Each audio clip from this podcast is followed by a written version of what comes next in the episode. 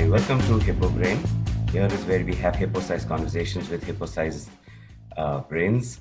And uh, this is yet another edition in which I'm very excited because this is happening across continents, across the globe. It is crazy early in Bombay. And I will leave it up to Rajesh. Rajesh, take it up from here. Hi, everyone. Today we have Ambarish Gupta. Ambarish is in the US and uh, we're looking forward to a great conversation with him. So I met Ambarish about a year and a half ago. I had invested many years ago in his company Knowlarity, uh, but we never met until 25th Jan 2019. And I can say the last one and a half years, we've had many, many conversations. Every conversation with him has been an incredibly great learning experience for me. He's opened my eyes to a whole new world in the uh, in the space of sort of B2B SaaS and software and how to go about building uh, businesses. Ambarish uh, is from IIT Kanpur, then did an MBA at CMU, worked at McKinsey for a few years, came back to India, started Knowlarity, which has grown to be uh, one of the most successful cloud telephony companies, and then uh, started on a new journey, which we'll discuss in detail. He now runs a fund, uh, $50 million fund, Basis Vectors, some incredible theses which has gone uh, in building out that fund. But we'll get to that later. Ambarish, welcome. I think a great place to start would be your Knowlarity journey. Uh, what made you quit McKinsey, come back to India, and uh, become an entrepreneur? Um, number one, thanks Rajesh uh, for the compliment. You know, you every time I talk with you, um, uh, the he's such an accomplished person and so, so humble. Um, you know, it's just I become speechless. You know, I don't even every time uh, is um, uh, throwing compliments at me. You know, I'm just speechless. I don't I don't even I don't know what to say. So I will not say anything about you know opening the eyes. I think you have been um, amazing thought partners um, as Basis Vector is getting built, and thanks for being part of it as well. Um, coming to Knowlarity, um, let, let me take like few step back uh, and you know uh, you understand not only why Knowlarity started why uh, you would understand why any company started by me. Um, so um, i uh, grew up in kanpur small city of kanpur um, in up went to iit kanpur. Um, i was the first person in my family um, to not do business. Uh, i didn't want to do business. Um, i actually wanted to be a scientist and um, uh, very interested in physics in general, um, uh, especially um, everything around um, the atomic research, you know, all those things, even had some stint with Bhabha Atomic Research Center as well uh, when I was in IIT. So very excited about physics in general, and and I found business to be not intellectual. Um, it was not intellectually exciting, um, and uh, my I remember my family uh, there, there's a there's a Hindi saying Uttam Vidya Madhyam Dhan uh, Neech Chakri Bhik uh, which basically means that if you want the best thing to do is to get knowledge. Um, um, then second is business. Third is you know being servant and uh, and doing a job. And fourth is you know the, the second the, the, is, is is begging uh, and my my my family will say you know why would you want to not do business and you know become a scientist do a job somewhere? And you know it's for me it was um, uh, just just intellectual excited excitement of doing something something new and something exciting. And that's how i ended up being an IT and almost uh, went for a phd as well. But i think one thing that kind of slowly started moving me back to business was number one in academia i saw that whatever I was doing was not getting implemented. You know, you basically do research and it basically gets lost. Um, so IIT Kanpur, you know, has amazing uh, campus, you know, all the facilities available, you know, amazing technologies available in, in, inside, but you go to Nankari, which is a small um, uh, uh, village outside and there's nothing there. And, you know, it, I felt it was intellectually I wouldn't say dishonest, but it's it's pinched me like why I'm doing all the research when there's like literally like very simple things I could do um, in, in, next next to IIT Kanpur and that could make a real impact. You know why we are doing why why learning all these things if there's no impact of it. It's just uh, it's a waste of time. So I think that that was always there because of which I didn't go for a PhD and I ended up taking up a job traveling on the world. I lived in Germany, Australia as a researcher, uh, work as a researcher, and then Valley. Um, um, post that I had a small stint. I came back to Bangalore to start a company as well, which failed very quickly. Um, the, the idea was great. I was trying to do something very similar to housing.com, which is, you know, apartment video on internet um, uh, in 2004. It was before Magic Bricks. So idea was correct, but I couldn't execute it. Um, and I think that was really great experience for me, uh, 2003, 2005, just to realize how little idea and the product matter.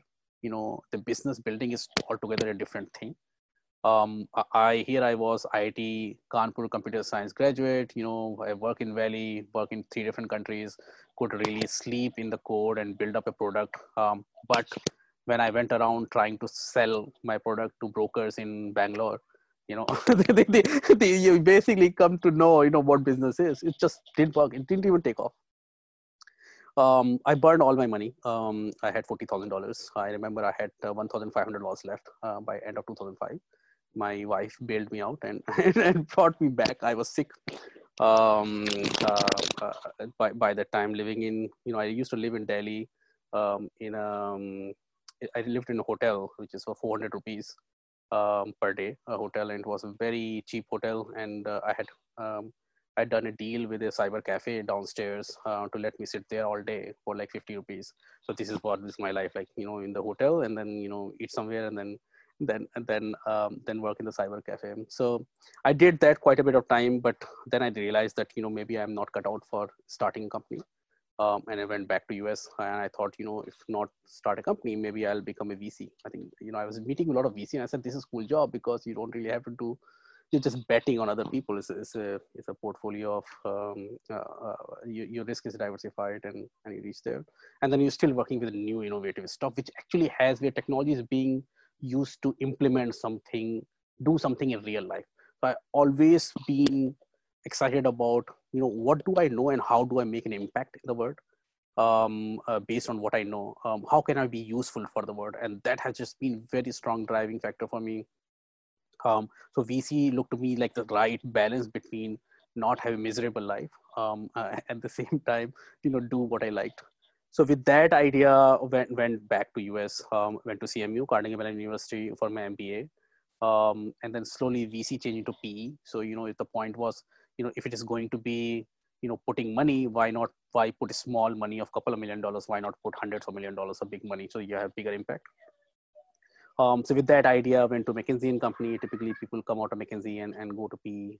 Uh, so this was like 2005, 2007, you know, making make your uh, CMU and then 2007, 2009 McKinsey. And post McKinsey, my idea was to go um, and join private equity, but you know, we all know how what happened with the banking sector, and banking sector collapsed. Um, uh, the, the the really the thought process for me was at that time that um, number one in McKinsey, I saw a lot of companies from inside out, and I made a lot of money as well. Um, the, the the situations for large companies inside out is not very good. It's very it's quite terrible, and I think that gave me boost of confidence. Um, you know, failing a startup early in your career just kind of really saps your confidence or your life energy and everything. But you know, seeing the companies from inside I realized it's so bad. I can't be this bad. I mean, it's the competition is not so good. People are running such a large companies with like the data is all over. Data is and just, just it's running right. It's just uh, the business is running. I, I think it just gave me a big boost of confidence that you know the word is I can do something. And second, um, the banking sector had collapsed. So my um, the thought process was, you know, how how about I start a company uh, again and 90% chance it will fail, right? Because statistically, that's what happens. Um, so I can come back with an operating experience to a PE firm, right? Um, and um, you know now not only I have academic experience, which is MBA and and McKinsey, you know I work with uh, many of these uh, these projects, which which was transformation of the large large companies, but also have some bit of entrepreneurial experience. So I know how kind of all comes together. I had not planned for, for what will happen if it is successful. So I only had planned for, for it to fail. Um, however, uh, uh but I thought this was 90% chance. This is what is going to happen most probably. And I had experience for that as well. It's failing in startup. The second was um, that what do I do now that I've started, decided to start a company, what do I do to massively minimize the risk of, um, you know, the company failing? Um, so my first company was consumer company. Um, the second uh, was B2B. And the reason it was B2B is B2B is boring. And B2B, you ask money right upfront um, to the customer, from the customers. And one, you know, I think the big thing about um, working with the people is that if you ask them money, they'll tell you, you know, what they think of your product um, they, they, they, if you give them free, they, they'll say you're doing a great job. But if you say, give me a lakh rupees, you know, a hundred thousand dollars or, you know, ten thousand dollars, they'll tell you that it's not good. it's worth only thousand dollars. So uh, I said, you know, how do I minimize the risk? You know, product market fit. Um, uh, I said, I'll do a B2B company. Um, the second telecom was doing very well um, in India. It was going to 100% growth rate. Um, so some doing something, you know, I understood in McKinsey that if you kind of be in the right market, the chances, even if you fail, you're worth something. Um, so I chose very intelligently emerging market. Emerging market was 2009, had started contributing more than 50% of the world growth. So I chose emerging market. That's my, that's the reason I moved from New York to New Delhi. Um, the second telecom, which was growing through 100% growth, so I decided to do something in telecom. Number three, B2B, which is painful and long game, but the chances of failing is lower. You know, you basically end up doing something. Um, so it basically ended up B, B2B. And fourth, um, when I was kind of looking the companies in this space, I come across a company called J2, uh, which is uh, it's a publicly traded company. Um, uh, it's, it's a, it has two products, eFax and eVoice. And uh, I was very much inspired by J2 because J2 had a commodity pro product with 30% EBITDA uh, the, the, it's a fascinating thing really you know if you if you understand how the companies operate. If your commodity product your ebitda is not going 30% you're going to be 10% ebitda. The reason j2 had uh, 30% ebitda is that the product that they sell which is efax is um it, it's a it's a it's a um, um this product I, I forget the term but basically what end up happening is if you have customers become price sensitive for a product uh, where the price is very small compared to overall business. But if something were to go wrong in that product, it really disrupts their business. So I think the, the example that they teach in the MBA school is that there is a company which makes washers for oil drills.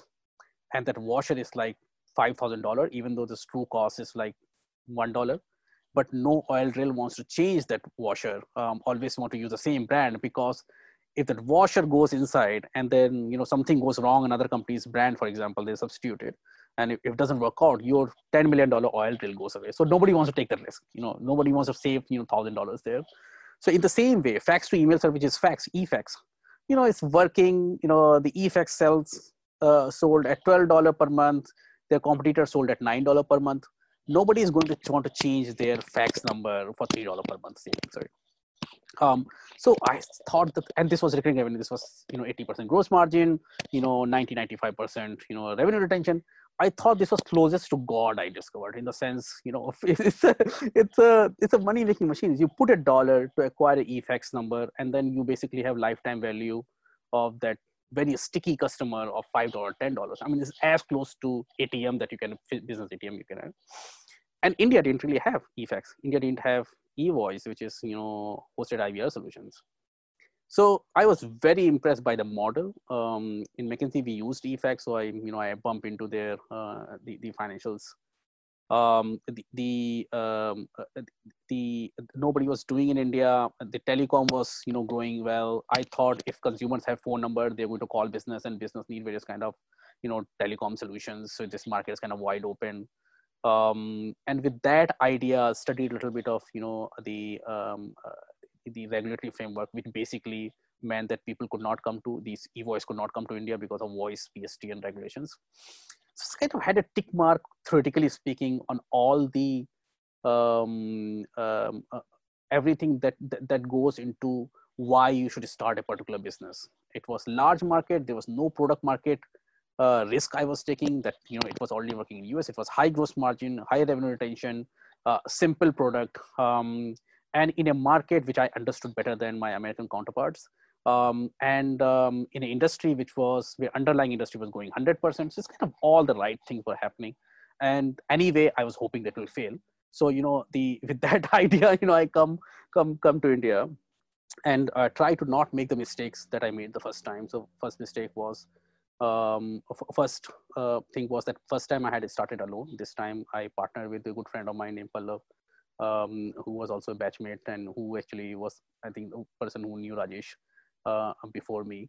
Um, so partner with him because he already had something ongoing going on. He was running his own company. So that way I did not have to worry about setting up an office, first few employees, all this kind of basic stuff that, that you need to get started. I raised capital. Um, um, last time I had only forty thousand dollars, out of which I spent thirty-eight, um, and then I'd gone back. This time I raised capital, um, and it, it's also helped this time because you know I understood technology and business both. Um, so um, the uh, my some of my very wealthy batchmates, you know, they invested uh, almost a quarter million dollar first, and then um, then later ended up investing uh, another you know 1.5 million dollars. It was quite a bit of angel round. It was convertible debt. I think we're probably first company in India who did convertible debt uh, in 2009, um, 2010 time period. Um, and uh, we started building up the business. We had money. Um, um and um, somehow we started 2009, 2010, and we literally had a product market fit kind of, we felt it in 2011 when suddenly a lot of customers, a lot of businesses who were receiving whole bunch of phone calls, they needed a way to manage these incoming phone calls um, and, um, uh, and and that product market fit happened. Then you know Sequoia investment happened in 2012. Um, who saw you know how quickly it was growing. Also, they were invested in uh, RingCentral, which is similar product in US market, so they could see you know this kind of thesis can play out. Um, and then you know the company got built up. Um, it's, it's, a large company now, profitable. You know one of the backed uh, investments um, that that are EBITDA profitable and cash profitable um, um, you know, three continents, 400 employees, almost 10,000 customers. It's, it's a it's a it's a reasonably sized company, and for me, um, I think the moment the business became profitable, I know that this is a business. This is a real business. It's going to go um, uh, for a very long time. Um, and um, um, and yeah, I mean that's that's my Knowlarity journey. Um, fascinating, fascinating experience. I think not only professional, uh, where I understood how the business worked, um, how various components of how various functions of business come together and work as a business. Why we have marketing. The question I did not understand in MBA school in McKinsey is I understood what marketing is and how it works, but I didn't understand why why they are needed. Uh, why did somebody one day thought about okay, let's have a marketing department? So I, I understand that it was fascinating really for me. Um, the um, the, the uh, I think I, went into um, building up a business as um, as a very rational person, extremely rational person, um, who's always thinking five years, six years ahead, right, and planning for all the eventualities. And I think I grew up in the business to be a little bit believer in God uh, because I can't imagine this is business being successful without the godly, you know, the, the, the, the, the help from the, from the above, because it just does not make sense why this could be successful. It has, statistically speaking, it should have failed. Um, um, and uh, we had near death experience every two years. So I've, I've become believer in God. I have a spiritual experience building up this business. Um, the, I would say, um, amazing, amazing insight into myself, my personality, um, and um, uh, you know how I think th- there's a saying, um, you know, um, the, the, the give give a man. I think the saying goes around the line of you know give a man power and his true character will come out, right? You know, um, in a lot of the things you know as soon as the ring is worn by anybody you know there's they can't handle it that much power. You know there's there's another uh, very nice movie named movie mask um, uh, uh, that that i watched a long time back. And as soon as you wear a mask like your your your your, your true character become magnified. I think being a ceo and founder is similar. Um, you know you your your organization is an extension of your dna and um, what end up happening is it kind of mirrors. It's a kind of gigantic thing that comes out and then it's you but it's staring at you. And then all your all, all all your goods and bads and ugly are magnified and they basically you see it. You can't avoid it anymore. Um, so i think it's a it's a it's a very i would say self discovery um, um, the experience in the, in the self discovery as well. Um, and um, it's a fascinating experience personally and professionally. Um, and with that experience it became a little boring for me at one point of time where um, it was only pushing numbers quarter by quarter, um, and that is how my uh, the transition happened.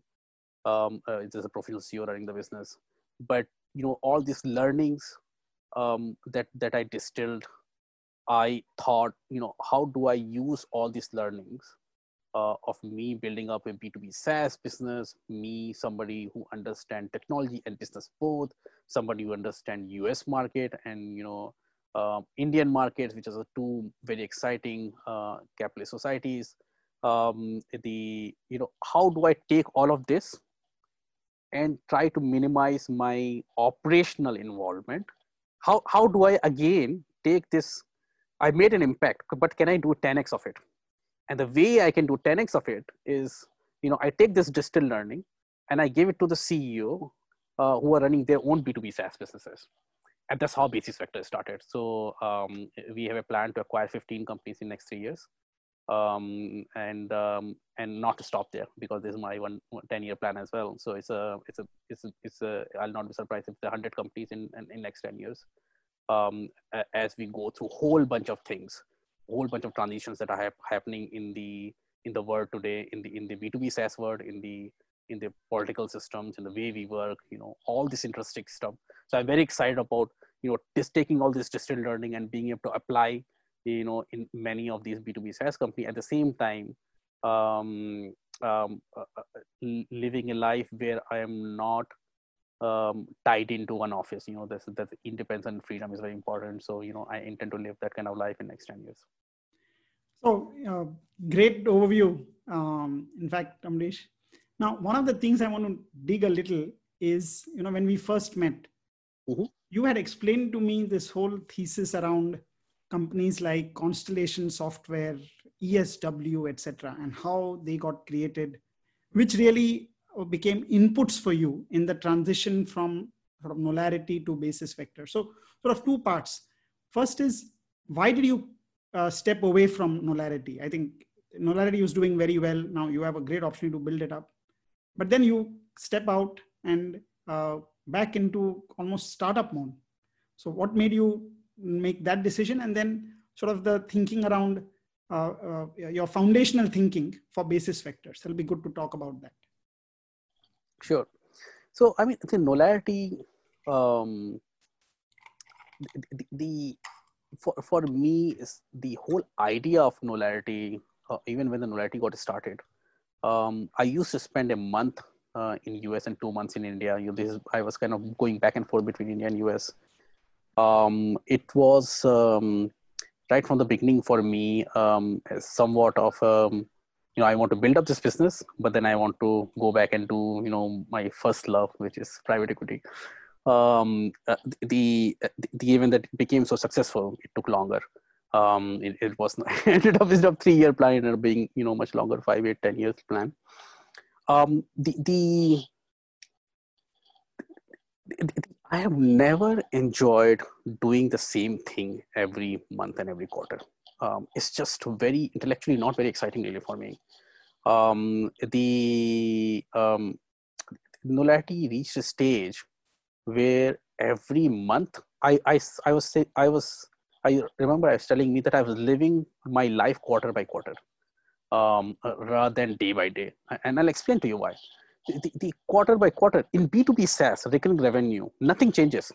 It's, it's basically you're doing the same thing.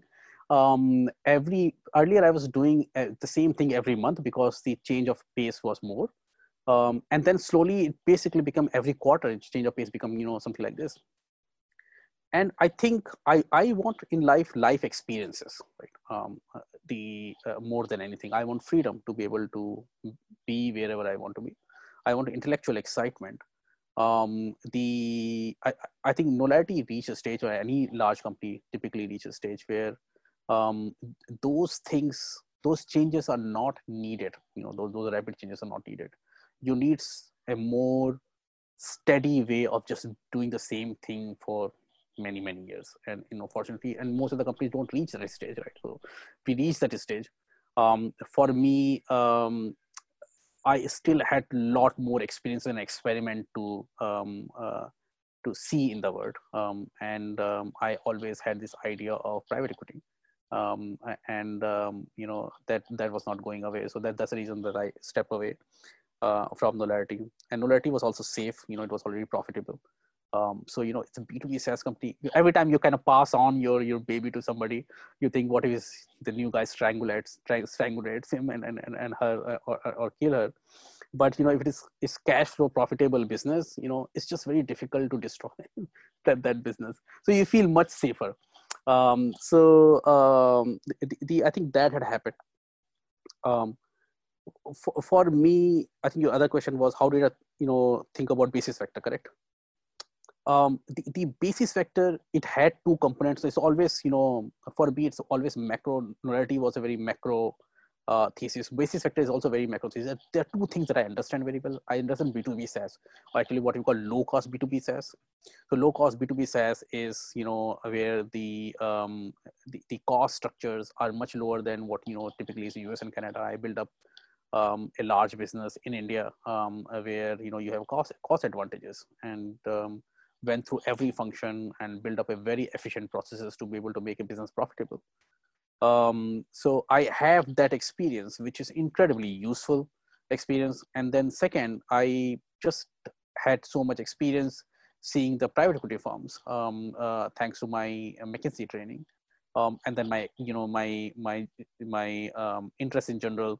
So th- those things were decided that i'm going to do something in b2b saas private equity. Now the question was what right here is somebody that I understand the asset class much better. So I was kind of trying to see, you know, what is what is what what is that I can do where I am the one of the most knowledgeable person um, um, in in the world, and that would be you know another special thing that I have, which is you know I understand U.S. market, I understand Indian market. So you know there are very few people who understand U.S. and Indian market both. Uh, I understand software and and the financial services as well. Uh, given that I work in financial services, um, so you know, just combination of these things basically led to Basis Vector, which is um, a buyout B2B SaaS buyout company, which picks up companies, uh, B2B SaaS companies, which maybe have a low growth, um, and um, and I can come in um, um, uh, basis vector can come in and and and optimize the company because I have experience in optimizing my own company. Optimize the company so can you squeeze out um, uh, the capital and the growth opportunity from the company itself and grow the business in a capital efficient manner. Um, while I was looking at this space, I thought this thesis made sense. Has anybody done anything similar? Um, and that is where I found Constellation Software, ESW. Constellation model is a little bit different from us. They look at a little bit bigger companies. Um, the Constellation is is a 15 year old Canadian firm. They have acquired 350 companies so far. They buy two companies every month. Um, uh, typically buy five to ten million dollar B2B SaaS companies in US and Canada. Um, and fundamentally, uh, they're publicly traded. Uh, they're darling of Canadian market. Um, uh, very nice recurring revenue growth that that they're able to provide, which is understandable. If you have 350 companies, all recurring revenue companies with 88 to 90 percent recurring revenue, annual recurring retention, revenue retention, no, the combination of that is not going to go down. It's always going to go up and that's just public market investors just love it. Um, and you know you have a nice multiple um, so public market companies um, typically uh, they're valued a little bit more because there's a liquidity compared to private market. So i think the constellation really the game is they pick up the right companies to keep keep all the companies going on without um, any kind of shared services or anything. They don't really touch the individual companies. They just become part of this kind of larger umbrella and the larger umbrella is public and as soon as you become part of large umbrella your your valuation is going to jump because your stock now which is you know replaced for constellation stocks is um, um, it's um, it, it, it, it, has a, it's a more liquidity so you know instead of 3x or 4x revenue you probably get 5x 6x revenue. And that's that's a large opportunity right? It's a 20% if you're adding in the um, in, in total valuation. Um, you know it's a large opportunity for business which is $3 billion revenue and $24 billion market cap um, and then for investors, you know, in a very turbulent times that we are going through, it's a very safe bet because they know this revenue is going to go up. This is 80% gross margin revenue. This is uh, the, the, individual companies are sitting in the spaces uh, which are very niche. You know, Microsoft and Salesforce are not going to attack, you know, those spaces because these are $10 million 20 million dollar company operating in 50 60 million dollar total addressable market so it's a very nice um, uh, strategy um, I, literally you know you would compare that to you know nowadays there are these these robotic swarms have started coming in um, so these are swarm of small robots um, they're they're pretty deadly because you can't kill a swarm you, i mean it's a one gigantic robot come you can kill it but what if a thousand come to you like thousand bats right what will you do so I think Constellation I consider is like a thousand bats. You know, um, they all kind of independent. They're running and they're kind of defend themselves. They fight very hard. But how many will you kill? Like three, four, five? Nothing happens. You know, the Constellation kind of keeps going on. Um, also, I think so. That was very inspiring for me that something like this exists, and you know, Basis Vector. You know, I intend to build it, build it up in the same way the ESW example, um, they have shared service um, and they use um, India shared service. Um, you know, that that was example of a company which used shared service um, and um, and uh, kind of proved to me that there's a precedence for it. What basis vector is a constellation, um, I would say, uh, with a shared service. So it's kind of what we picked up is already exists, not in the in in the way that we put it together. And I feel that with my experience, I probably be one of the one of the few people in the world currently who, who understand all components of it and, and can stitch it together. And that made me um, want to do this. Typically, the way I look at new opportunity is, is this opportunity going to stay here for a long period of time? That's, you know, of course, yes, uh, because B2B SaaS is just, people are moving from non-SaaS to SaaS. It's going to be there for a long time. Um, why I am the best person to do it, you know, um, and that there's also tick mark US, Canada, U- US, India experience, uh, financial services experience, you know, um, and then entrepreneurial experience. Um, I understand technology and business both. Um, um and most importantly, I deeply understand this asset class um, uh, and, and running it low cost basis, which many people don't do. Most of the people don't really understand. And third is will I enjoy? Um, and then there's also tick mark there. Uh, which is you know I want to be in a situation where I can make an impact. Being make, being able to make a large impact has been very important for me. Um, so being able to make an impact and have independence uh, to be able to travel and live wherever I want to be. So from there, the tick marks, it's something that word needs. It is something that, you know, I am spatially suitable to do in the word. And third, I am going to enjoy it. So that's my 10 year That's how a basis vector is reached. So Ambarish, when talking to you, it's quite interesting. You are in many ways yin and yang of uh, investing. So most people, most entrepreneurs, when we speak to, there is a passion, there is something that they bring to the table, and they try and solve one problem. This problem has been irritating them. You bring a lot of that passion. You brought that spirituality to it, etc. You want to travel. You want to have a certain vision of it. On the other side, you're saying, "I'm not solving one problem that's irritating me. I'm going in many ways top-down investing. I look at this uh, market. I look at the sector I look at the EBITDA and I look at this B2B SaaS company. This is the duality that so beautifully resides inside of you. At the same time, to my mind, what you've been saying for the last few minutes is that seems to be the success mantra for you right now. The ability to bring that creativity and passion to the business, but also at the same time to bring a very, very bookkeeping uh, private equity investor mindset to that business. How do you manage these two brains? Because most of us, I think, get fried with just managing one part of it. You seem to be managing both and making it work. Um, so I think people typically are better in one versus another. Um, and um, you know, I started out, I would say, the top down. I'm very top down person. Um, for me, um, and I was just you know chatting with um, Rajesh sometime and telling you know another thing that I've lately become very excited about is psychology in general. Um, and I'm in ENTP. There's a Myers-Briggs type called ENTP, and you know you kind of study it. You like you study yourself, like everybody who came before you was ENTP, and you better understand why you are the way you are. It's just we are wired differently. Um, the um, so we are the ENTPs in general are they see patterns. Their brain are wired to not go linearly, but they do parallel processing. Actually, it's like a parallel processing. It's a um, it, it's um, it, it's just neurons fires in fire in a different way. So I am a pattern recognition guy. You know, I want loads of input, loads of experiences, be able to see everything and not take go deep into anything. Um, and, um, and, see the pattern, and that's how Knowlarity started. For example, my first company started, which failed. Um, the I think the second part, which is going all the way to productivity numbers, you know, know what you should. I think that I will attribute to my Knowlarity experience.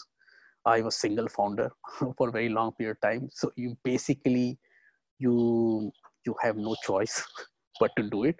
It's a learned behavior, um, and um, and and um, you end end up learning it, and also I'm extremely practical. Um, so whatever I'm seeing, if it cannot be implemented, it's useless so i have to just think through all the way to see how it will get implemented. And literally i have have to have a mind map of how things will um, you know will will unfold um, for it to for me to be comfortable that you know this is worth pursuing. So to your question um, i am actually much better i'm much better i'm actually very good at the first one which is pattern recognition. I i didn't have a choice but to learn the second one but now that i have it um, you know you basically use both. One thing Ambarish where i've always been fascinated when we have these conversations is really the the breadth of the breadth of your ability to actually see trends which are happening and which you then distill into the business that you're building. So i think it'll be it'll be good. I think there are a lot of foundational ideas. The world is changing quite rapidly. Yeah. You're, you're using all of those trends you know those micro trends now which become big big uh, sort of macro ones later on. Uh, we should talk a little about that. What are you seeing today which become big tomorrow and which have really are serving for you as the foundation for basis vectors?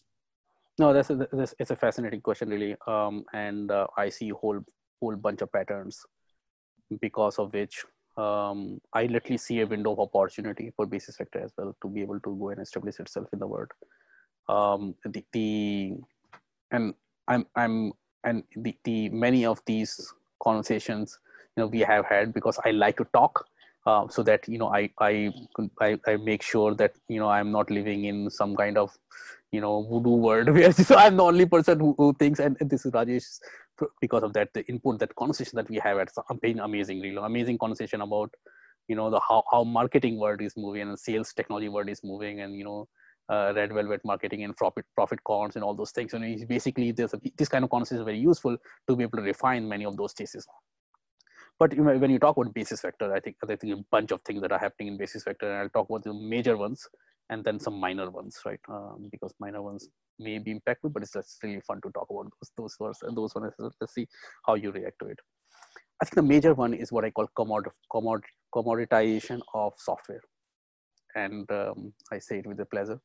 Um, I, I wrote I wrote a LinkedIn um, uh, post uh, almost two years back, which talked about step aside engineers for the time of plumbers have come. Um, and, uh, and this was when I was running Knowlarity, um, I think three years, four years back.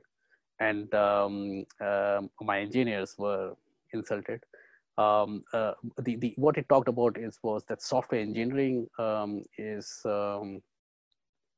it's, it's, it's not an art anymore. It's, it's a drag and drop, plug and play. You know, it's, you need architects and plumbers.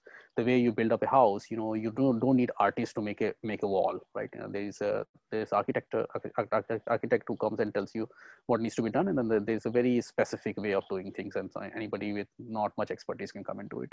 I think the, the software development has reached that that that stage um, and um, you know that article we talk about how that has been historically the case with any technology you know for example um, there was um, the steel making used to be um, uh, um, an art at one point of time right? There used to be artists who would make sword and you know other uh, other steel uh, related the, the appliances from made from steel.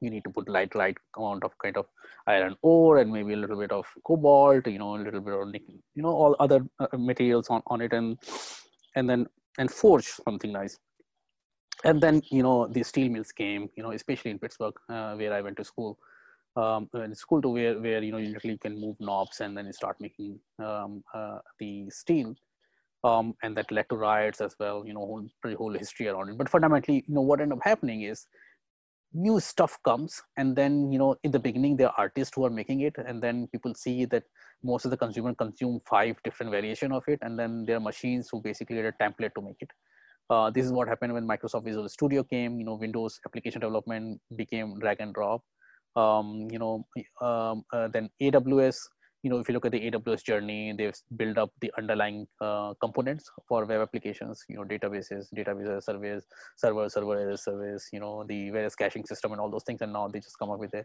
drag and drop interface to be able to create applications as well. And this will grow.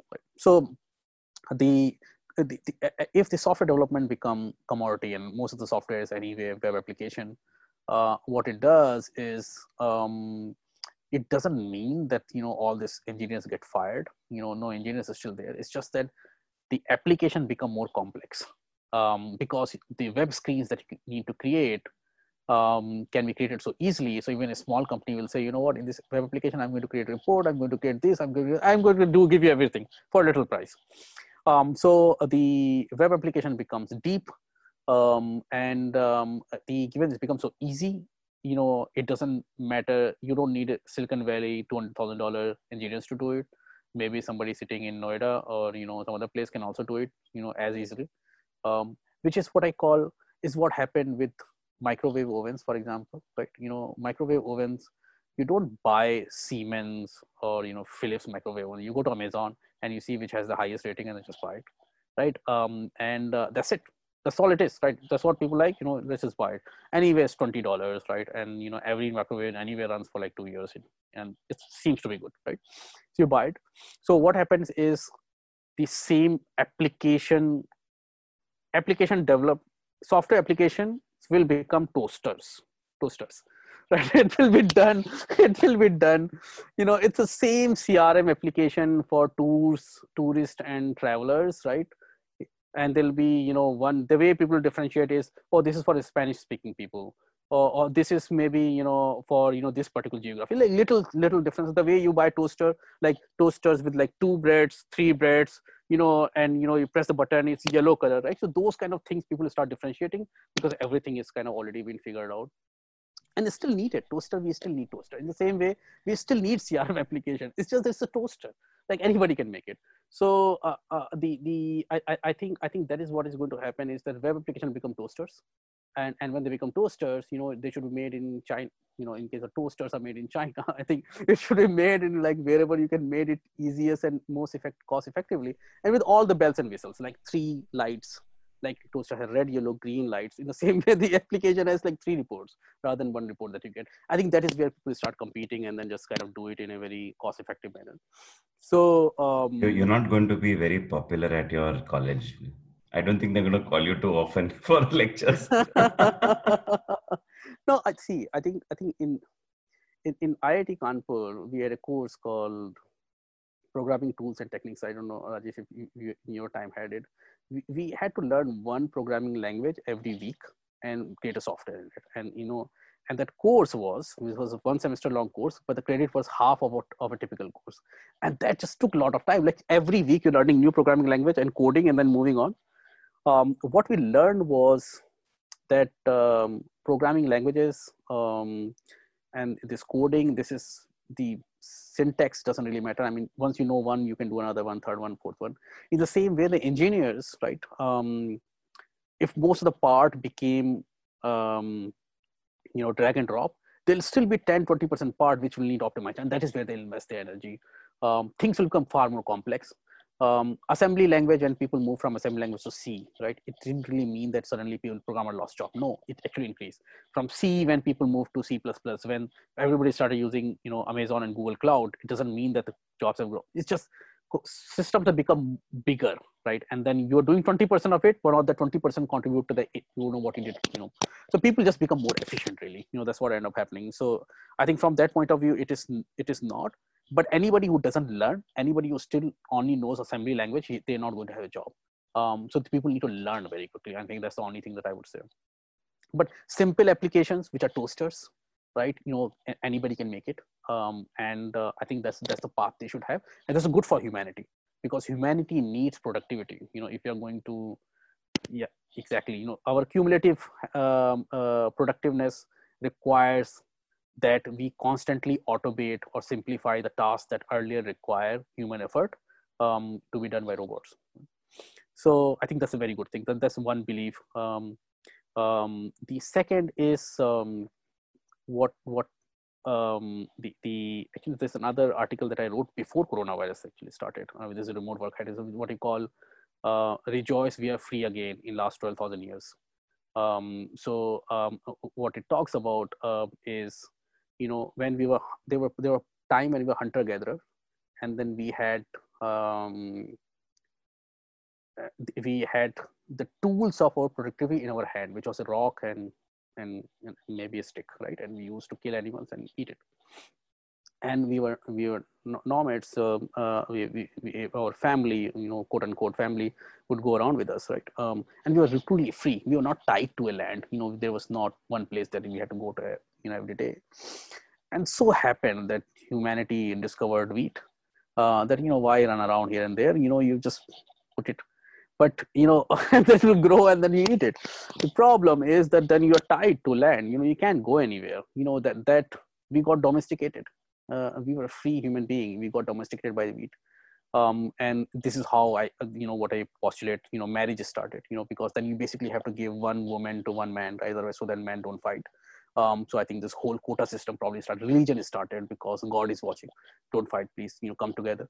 Um, I think uh, that is how um, the, the, uh, the, the, the politics, society, the structure is started, right? Um, and men become answerable to their boss, to their wives, um, the, uh, the, uh, the tribal leader, um, you know, have to have a civic sense, you know, is live in a particular society in a certain way, right? Um, and that's passed on uh, to uh, the, um, um, uh, the, the, the your manufacturing economy you know the, the farms got replaced by factories and it's still the same thing it's instead of kind of working in a farm you're going to a factory and working on the assembly line but what has happened in last 20 25 years is that you know we have got detached from it. Uh, we have our laptops. That's our stone. And uh, we can sit anywhere and shoot emails. Instead of you know this is shooting shooting animals you shoot emails. Um, uh, and and and we're free again. Um, and we float. Um, um, and because of that what end up happening is you're not tied by a geography anymore which basically means that you can renounce a geography and then go to place where you, you want to um, and that's just having huge impact on everything. Um, i think society uh, the personal lives you know and i can go talk about you know the, the one of the institution even that i'm not married you know marriage is an institution that i kind of look at the statistics and how that that is precipitating uh, currently in us because of this people don't want to get married because actually it was artificial institution um, the, um, the, the but the impact is also at work. And then what has happened in coronavirus that that impact has gotten precipitated. Um, the uh, everybody is sitting with their stone on the internet and hunting animals right? You know um, you can be sitting in bali um, and hunting animals in in us um, uh, or you can be sitting in, in india hunting animals in us or you can be sitting in us and hunting animals in europe. You know um, you, you can be wherever you want to be um, you're free again. Um, and but also what it does is there's a bunch of things. I think the um, the downtown uh, the real estate prices will go down um, because of this because you don't have to live in Bay Area, and we're already seeing the rental prices in Bay Area has gone down. Uh, the um, the market labor become commodity. Um, so you know if everybody is on internet offering their services you know it becomes commodity the organizations professional services organization become decoupled um, so why will you hire pwc accountant when you can hire the guy directly right? Uh, it's the same guy. And that way you don't have to pay like three times the markup. Um, the, um, the the organization become very lean and um, all on internet because many of the services that they're producing are also are virtual services. Um, so everybody can float on internet and you basically come together as a tribe um, you know who is uh, aligned for one particular work. Uh, the competition um, in the labor market will become more intense i feel. Much more intense. And you know i'm not surprised that facebook is basically saying you know everybody can work from home twitter. It's, uh, it's they're responding to coronavirus but also i think what they're doing is um, they are tapping into a large global talent market which is going to be floating on internet available to anyone to stitch together and align for a mission statement or build up a company. Um, so human cloud in a way right? You know talent cloud is vast talent cloud available you know willing to collaborate um, and and build up companies. So i think that's another thesis that i have um, because of which um, whenever we get into a company one of the things that we do is get them off from the old world of everybody going to office and working um, to a new human cloud world where you basically have access to all the talent from all over the world um, and it doesn't matter whether you're sitting in us or india or ukraine or you know russia uh, you can all collaborate together on video and you know share the screens and work on a cloud which is anyway global right from the beginning and sell to a companies over internet. Um, so um, yeah, that leads to yeah that's sorry. That's, sorry just to hold you that that's very interesting when you're saying that the, the human cloud comes in. So the only criticism i've heard of is that it's it's unable to create a culture or a microculture or a, um, the water cooler uh, culture. And is that something that uh, companies may miss or is that an overrated thing you, you think and that can be easily replicated? The gains are far more. I, I think it's, it's I, will I'll, I'll I'll I'll compare it with it's like equivalent to saying that the cars are good but they don't uh, create the the horse shit you know um, that everybody's used to. So what the question is do we even need it? The, the point is you need people to move from point a to point b right? Um, uh, maybe that was not needed.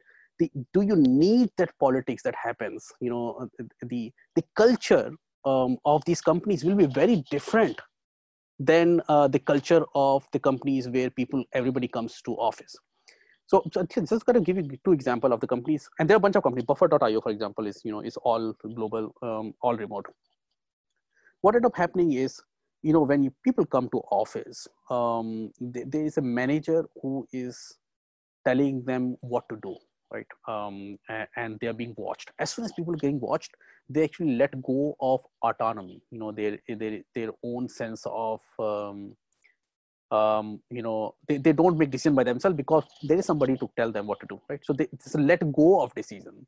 Um, we treat in in many of these companies we treat employees like children right? You know everybody comes to uh, school and then there's a teacher who will tell you do this you do this you do this and then people do it right?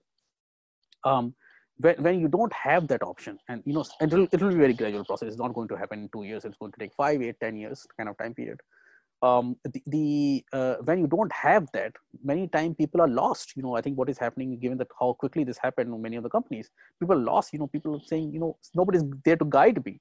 But why do you need guidance on something that you're doing for last two years? Did you not use your brain to kind of figure out how to create an outcome output? Why do you need to be watched? How do you care you know um, you know whether where boss the, was hanging around yesterday right? Um, you know you don't need all those conversations. Um, and uh, even if you need those things you know if you want to kind of build out you know face-to-face conversation you can always meet you know once a quarter once a month in some kind of activity and, and work together. Um, uh, you know have, have fun together as friends. But you know if you want to balance out you want to have most of the time you know at working at your own pace um, on the activities that you choose to do based on being able to provide the outcome um, uh, rather than um, just the activities. So I think what is going to happen is first those sets of employees who who have enough self-discipline and who are outcome oriented will prefer to go remote. And those are the best employees. Those are the best they're the best kind of people that we want to work. So if, if the employee is that I can do the same thing, provide the same outcome sitting at home, right? You know, why are you spending time on the seat and all those things? Uh, the boss will not have any problem. Boss will not want to lose them as well. And for him, it's very, or him or her, is very convenient, really. Um, so that person can go and sit at home. And then what will end up happening is more and more people do it because it's just it's a win-win for both of them. And what will end up happening only those people who are employee child right employee children will come to office will be forced to come to office. And everybody else who can be productive sitting at home will basically choose that you know hybrid option of sitting at home. So the culture will evolve. The culture that we have currently is not what we wanted. It became what it is because of the method that we use to get work done. If the, the method that we use to get work a new more efficient way of getting the work done comes up a new kind of culture will evolve and then you probably see a report three years five years down the line that this is new way of building a company. No this actually just technology underlying technology changed. So you know it's it, it, you know that, that become you know the, the dominant and more efficient way of getting work done. You have more bigger talent pool available. You know you can you know you probably more cost effective as well. The the employees are happier because they can work on their own time wherever they want to be.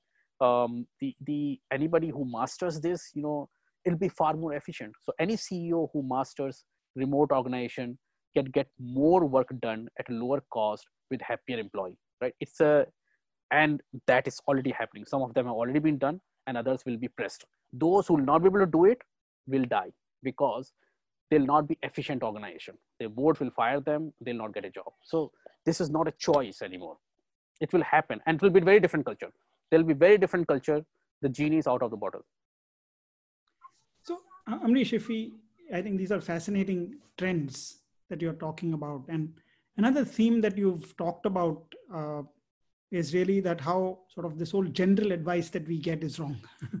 It'll be great to to dig deeper into that what you've you've talked about it on your uh, on your posts uh, and linking that with sort of the psychology elements which are there i think uh, how do you sort of connect these these dots?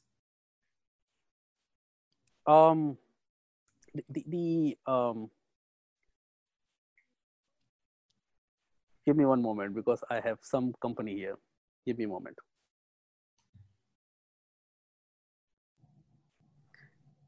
Yeah so um the, the, the answer to that question is just um, the, the very different way people think and people's mind work really um, uh, the um, and we by the way can come back to other trends um, that i watched mm-hmm. on uh, on basis vector as well but let's let's talk about this first um, so uh, my uh, I have always been very since childhood. I was very introspective. I remember, um, you know, I was 13 year old and I wrote, uh, read a book called uh, um, Adolescent Mind. my because I wanted to understand why I think the way I think, and more importantly, why many of my friends were acting the way they were acting. And I did not ask my parents. I basically read a book on, you know, how adolescent mind works and that's how I learned that you know uh, the the boys typically you know have interest in girls. Like you know, this, this is my way of learning. this is quite fascinating. But um, so so I've been very very curious about myself um, and you know why I, I why why I think the way I think, and then you know this is how I develop interest in philosophy. You know Western philosophy, uh, the Eastern philosophy, and and you know the um, just generic advice um, that you basically get from everywhere uh, it's, it's never been very useful to me. Um, the, the most useful thing that I've read was uh, there's, there's a guy named Viktor Frankl, um, and um, he, wrote a book called Man's Search for Meaning in Life. Um, um, um, that, that's the closest to what I, and then what people told me was that you study everything and see, you know, what, what works for you. And I am like, you know, after so many years of like research and people spending and pontificating, like this is what you've come up with, like you don't have an answer to what one should do. Now this very simple question. What should one do like in their life? Like what is the most efficient thing? What is the right thing to do for a person? After college what should you do um, nobody has an answer for that um, so so I kept, kept studying and I bumped into, I remember when I was in McKinsey, I, we went and did a Myers-Briggs uh, personality test, MBTI test. And uh, that was really fascinating really for me because I suddenly saw that I could actually understand other people by just I had kind of just changed the lens. You know, this is a ENTP and this is an INTJ and this guy, and then I could see a little, you know, how to communicate with that person, how the person thinks, you know, how to give time to the person, how to debate with that person, you know, all those things. And that kind of been there for quite some time. In Knowlarity, I did uh, all my employees to take Myers-Briggs test to see, you know, if there's any correlation between, you know, the who who I like, who I don't like, you know, who stays, who doesn't stay. And I see, I saw this, there was a lot of Fs, which is like a lot of feelers who stayed for longer. Um, there was a correlation between the, and which basically, basically I, I kind of, understand because I am the kind of very mission guy and talk about we'll do this, we'll do this. And then I think a lot of feelers really associated with me, while a lot of thinkers were this guy is bullshitting. and, then, and then left on. Um, so I, I, think this has been very, very, very fascinating really thing for me. Uh, Post Knowlarity, I got more time um, to understand it.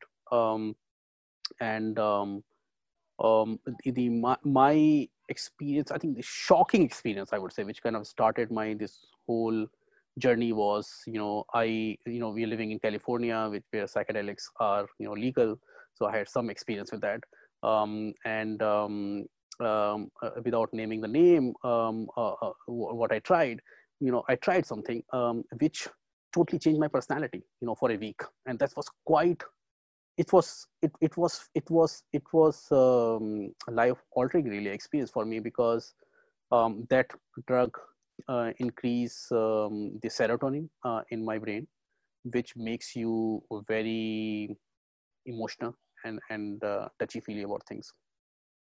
Um, and uh, I'm not. I'm very rational person, and I literally I'm watching myself to be far more emotional, sentimental, you know, feeler type person, and uh, my whole personality changed uh, for a week, and kind of the the the effect where wore, wore off, and I kind of was back.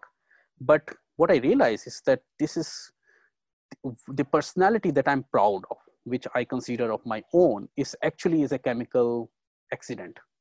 Um, and um, you know and everybody the way they think they're accidents they're, they're accidents just fundamentally chemical accidents you know they and what they start identifying as their ego and, and themselves um, they could could have been anything and this could be changed you know it could be changed very quickly you know with, with the with a little bit of drug here and there um, and with that, I kind of went into that. There's a there's a there's a biological anthropologist named Helen Fisher. Uh, she wrote a book um, around. She she is a chief scientist in a company called um, uh, chemistry.com, where she has the data on who reaches out to who, like for dating and uh, where the relationship forms. So she kind of did research, which is backed by data and her own understanding of how brain works um, uh, uh, on um, on different kind of people uh, and how their brains are different, and that was fascinating really for me. And that led to um, there's a guy named Dario Nardi um, um, who did a research who basically puts your looks at the elect- electrical signals on your brain um, uh, and literally see you know how different types of personality you know their their their for the same stimuli um, their um, uh, their reaction in the brain is different right so basically let me uh, to understand how different people are hardwired differently. Um, and um, when you, when you understand this, so kind of just very at a very high level, there are people what you call builders who like tradition, who like things which has happened. Like they kind of live a little bit in the past. The things have happened, the same things they want to do. They don't want too many changes, right? And that's a that's a builder type, you know, which is the builder type that that um, and the, the term that uh, um, uh, Helen Fisher uses. And then uh, there are people who are explorers who like to explore, um, who don't want to stick to one place. Uh, there are people who are conquerors, you know, who want to go and you know conquer things, and then there are people who are idealists, you know, who pursue idealism and you know get other people get emotionally connected and you know create a cohesion in the organization. That's a very different way of looking at the world, and we all have come across these kind of people. Uh, and they they have, they have difficulty understanding each other because they just hardwired differently you know. Uh, they just see the word very differently. The same thing i look at it and the way rajesh looks at it or you look at it uh, is just it's, you will see different things because we the word is something else we are seeing something else right? And that has been really fascinating really for thing for me. For me um, uh, once that happened um, that understanding developed you know what i the the corollary is that most of the advice is not meant for me. You know there are 16 different types. And if you look at the 16 types and you divide them the builders and then what you call in mbti is something called sts um, sjs and sps that contribute 80% of the population because you basically evolution would prefer a lot of builders but few explorers right? You don't want half of the people exploring right? So you want 20% nts and nfs as they say and then 80% are s builders and process people. So most of the people that you come across they're builders and then you know that's the people who kind of want some structure in life right and there are very few people who get on a, a boat looking for north pole. There are very few people who want to do that right? If you happen to one of those people most of the advice which are written for everyone will not be applicable to you. So um, so what i said was that's the reason nothing works for me. Because you know it's a self discovery and then what what should I learn everything by trial and error, or I can depend on somebody who has kind of done this thing for me, so you know before me, so that I can learn from it. So basically, I start. I'm ENTP, so I started looking for, oh, who are the ENTPs, you know, and then basically found a bunch of ENTPs. Um, and um, uh, Benjamin Franklin, for example, is autobiography, and I, I, I went through. I said, hey, I, I could have, I could have done that, right? These kind of weird stuff. Um, the, the, the, the um, and then one other other interview. Then you basically understand your brain as well, what you're good at, and what you're not good at right? Um, and what it does is you that way you know um, what to offer and what not to offer right? Um, where to feel you know very uh, there, there's a saying god give me um, uh, courage to do what i can do and humility to accept what you cannot do and wisdom to know the difference right? Uh, which is incredibly important because if you're ceo of a company you know if you know what you do not know what you do not do so well it's very easy you can fix it by hiring somebody to do, do that thing right? The problem is you don't know what you don't know. You just you know you have um, arrogance you know you you think that i should try and then things you know screw up things. So from that point of view it was incredibly useful. But i think what it has been most useful is you know for me to just copy paste uh, the word views of the people who are of my type uh, because I don't look at whole humanity and the best in the humanity as the guiding, you know, um, uh, the personality for myself. I know that those don't do don't work for me. You know, there's a certain type of people who work more for me, um, and I can pursue them and see, you know, what are things they have tried, and that will be a better fit really for me. So, um, so I think that that has been very useful. I think the corollary of that is that most of the advice for most of the people is wrong it's just pretty, pretty powerful thing. Most of the advice for most of the people is wrong, and that's why they don't nobody trusts the advice. You know, you have all kind of gyans floating on Facebook and LinkedIn. It's all useless. You scroll through it because it's a it's not customized for you. It's not specialized for you. There's a very specific. But if you know that this is actually this this this this this knowledge is made just for people like you, and for your own life choices, then you can be you know very um, uh, then you would take it more seriously and your chances of you doing it is higher as well. Um, and i think that's how it should be. Uh, for example the movies i should watch. Maybe i don't like all kind of movies. You know i, I you would not like all, all kind of movies. There are certain movies um, uh, that, that uh, for example action packed movies i don't like action packed movies because that's a very sp phenomenon in mbtis um, the, um, the the the, the uh, there's certain movies I like, and that you basically can find out based on your personality types. Um, you know the kind of people that I so I've actually become good at assessing by talking with people to see you know their eyes, their facial expression to see you know what what what you know let's say human model that person is right? And then what based on the human model you can change your communication style and then you can kind of better understand the person impersonate a little bit uh, about the kind of person that the person wants you to be. I think it's fascinating Ambarish. You're saying that effectively as a business leader or as just as a as a person if you can understand sort of the elements of psychology how people behave how people think that can actually give you a significant competitive advantage in many ways in dealing with people. Mass, massively massively. I think massively. I mean i can't really uh, overstate the importance of this. This is a this is bigger than you know Knowlarity for example for me. Uh, because it's a self discovery forget about business leader. You as a person. Forget about you dealing with other people. Do you do people know how to deal with themselves? We hate each we hate ourselves. There are things that we hate about us. And we hear things from outside and we are self-critical. We we we, we punish ourselves. Forget about others. We, we don't there are so many times we don't nurture ourselves we, we mistreat ourselves. You know the, the forget about the word. Be nice to ourselves. And before you be nice to yourself you need to know what this little kid inside what is good at what is not good at. You know what what does he crave what he doesn't crave? Why should you listen to your your wife your kids your son your boss your, your employees?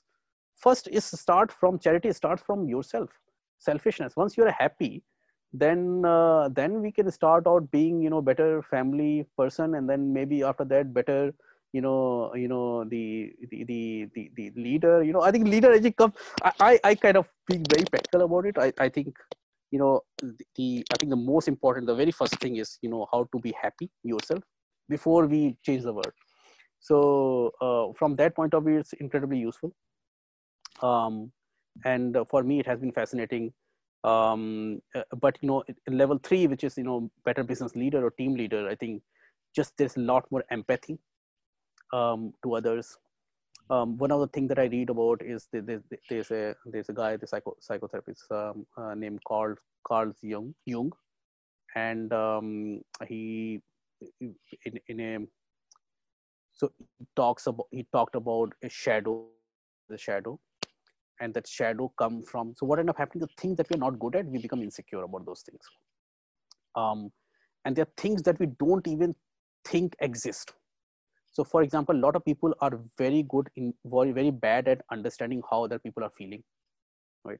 So that is, for example, you know, would be, they are, everybody says that they're cruel, but actually you can based on the profile, you can tell, you know, the, the reason they don't understand how other people are feeling is because their mind is attuned to the, the, the, in a very rule based way of how the world works right? So their, their mental facilities are kind of all focused towards that.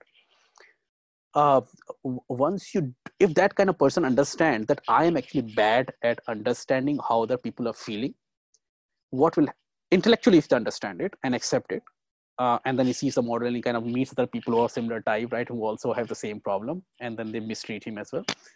That now he understands when somebody says you don't know how i'm feeling he's not lying. That employee is not lying. He, and then yeah it's like i have this broken my hand is broken. Like it's just like what can i do? I understand. I can't understand how how to how you're feeling.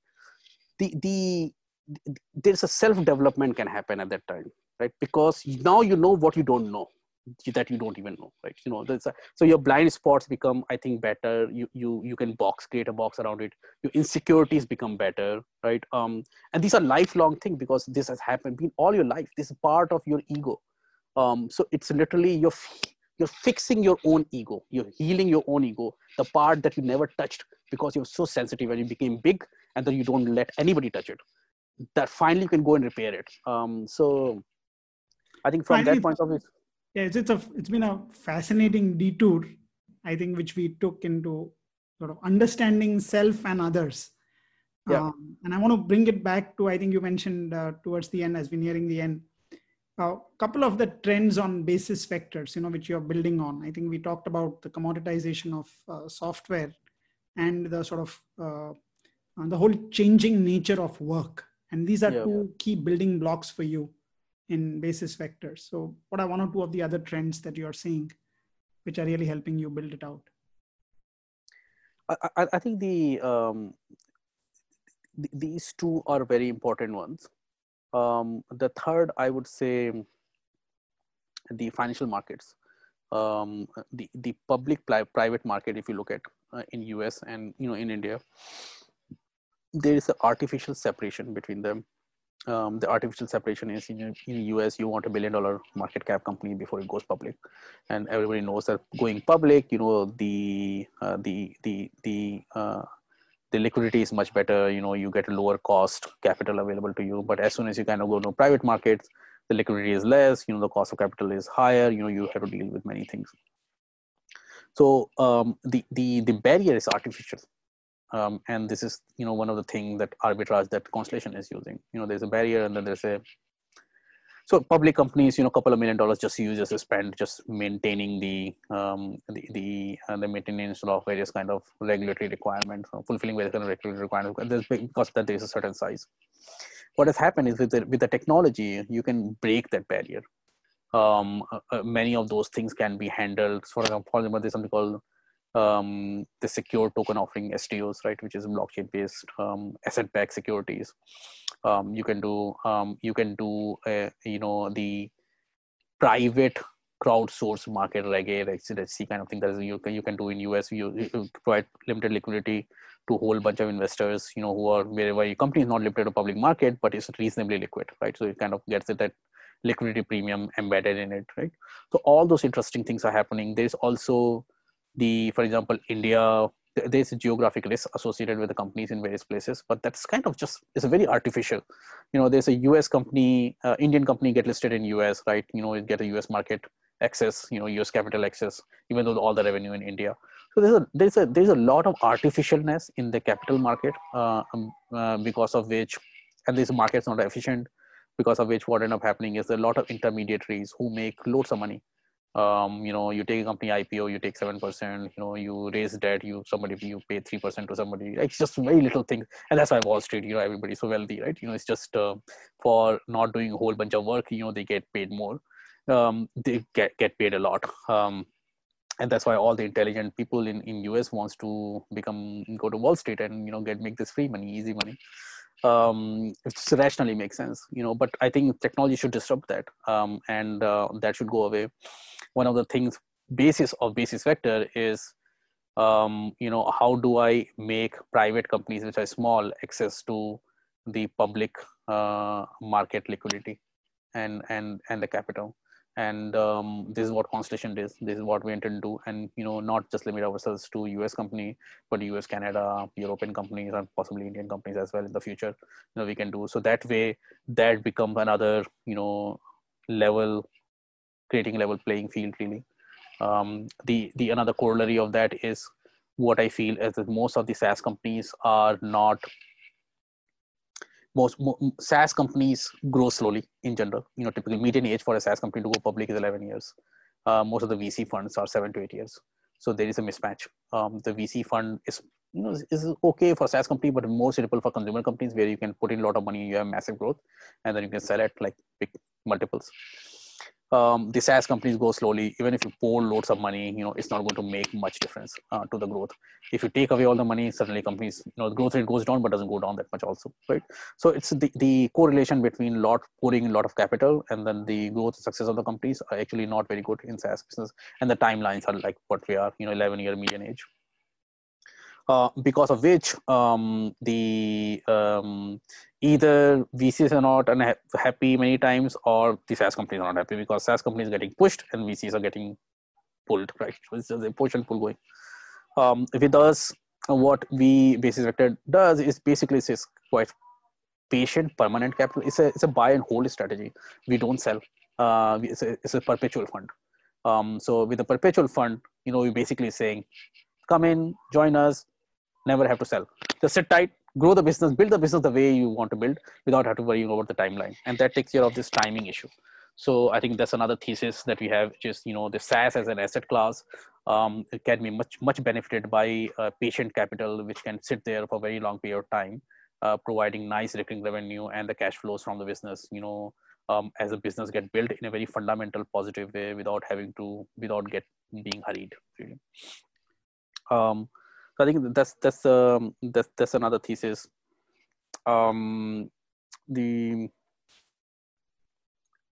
I think that the poster thesis is um, the, the the one part of the thesis is this whole mid market US. So US is um, roughly um, 15 million or so um, SMBs, out of which very large number of SMBs are medium size, roughly 2 million or so. Uh, very, very large are proprietors. So 2 million or so SMBs um, they VCs typically have not wanted in US um, um, SMBs to build up a SaaS business in US. They will either ask you to become make it automated so you can serve you know SMB segment, you know very small companies, or go large enterprise um, where you can go and service to you know hundred thousand dollar orders um, to you know 100 plus employee or 500 plus employees. So mid markets underserved because the customer acquisition cost did not make sense. Um, um, but that has changed uh, thanks to Zoho and Freshworks, who have you know learned to sell them sitting through people sitting in India uh, in US market, and that's uh, that's a corollary of um, um, these global opportunities available to everybody in the world uh, has come on. That's you know that's that's one segment that we look at in the US market as we um, as we pick up companies is you know we can service US, Canada, Europe uh, mid market customers cost effectively for a very long period of time um, with very high quality products uh, through the companies that, that we invest in. Great. I think it's it's been a wonderful conversation, Ambarish. I think we've covered many di- diverse aspects. For me, there are sort of the three broad themes I think which you've sort of touched upon. I think one has been your own entrepreneurial journey, building a business. You know the the the way you think. You know the top down thinking, and that you you bring to the table. I think the second is what you've really given us is a is a glimpse into the future. You know what's the sort of uh, macro trends that are likely to come and which have significant investments on every business which are uh, uh, uh, significant differences really or, or learnings for how businesses in the future are going to get built. Especially this whole idea of you know work from anywhere. Your able ability now to tap into the best global talent and you're as you are doing yourself in basis uh, basis vectors. And i think the third thing which was a new dimension for me is this whole depth of uh, you know uh, in in sort of understanding people which we never uh, sort of dig deep into. You know you, you think everyone is like you you treat everyone the same. And i think what you've brought about is the importance of how that understanding can add a richness to our own interactions. So i'll let Amit uh, take it over from here. Yes perfect. It was it is quite an interesting uh, one Ambarish.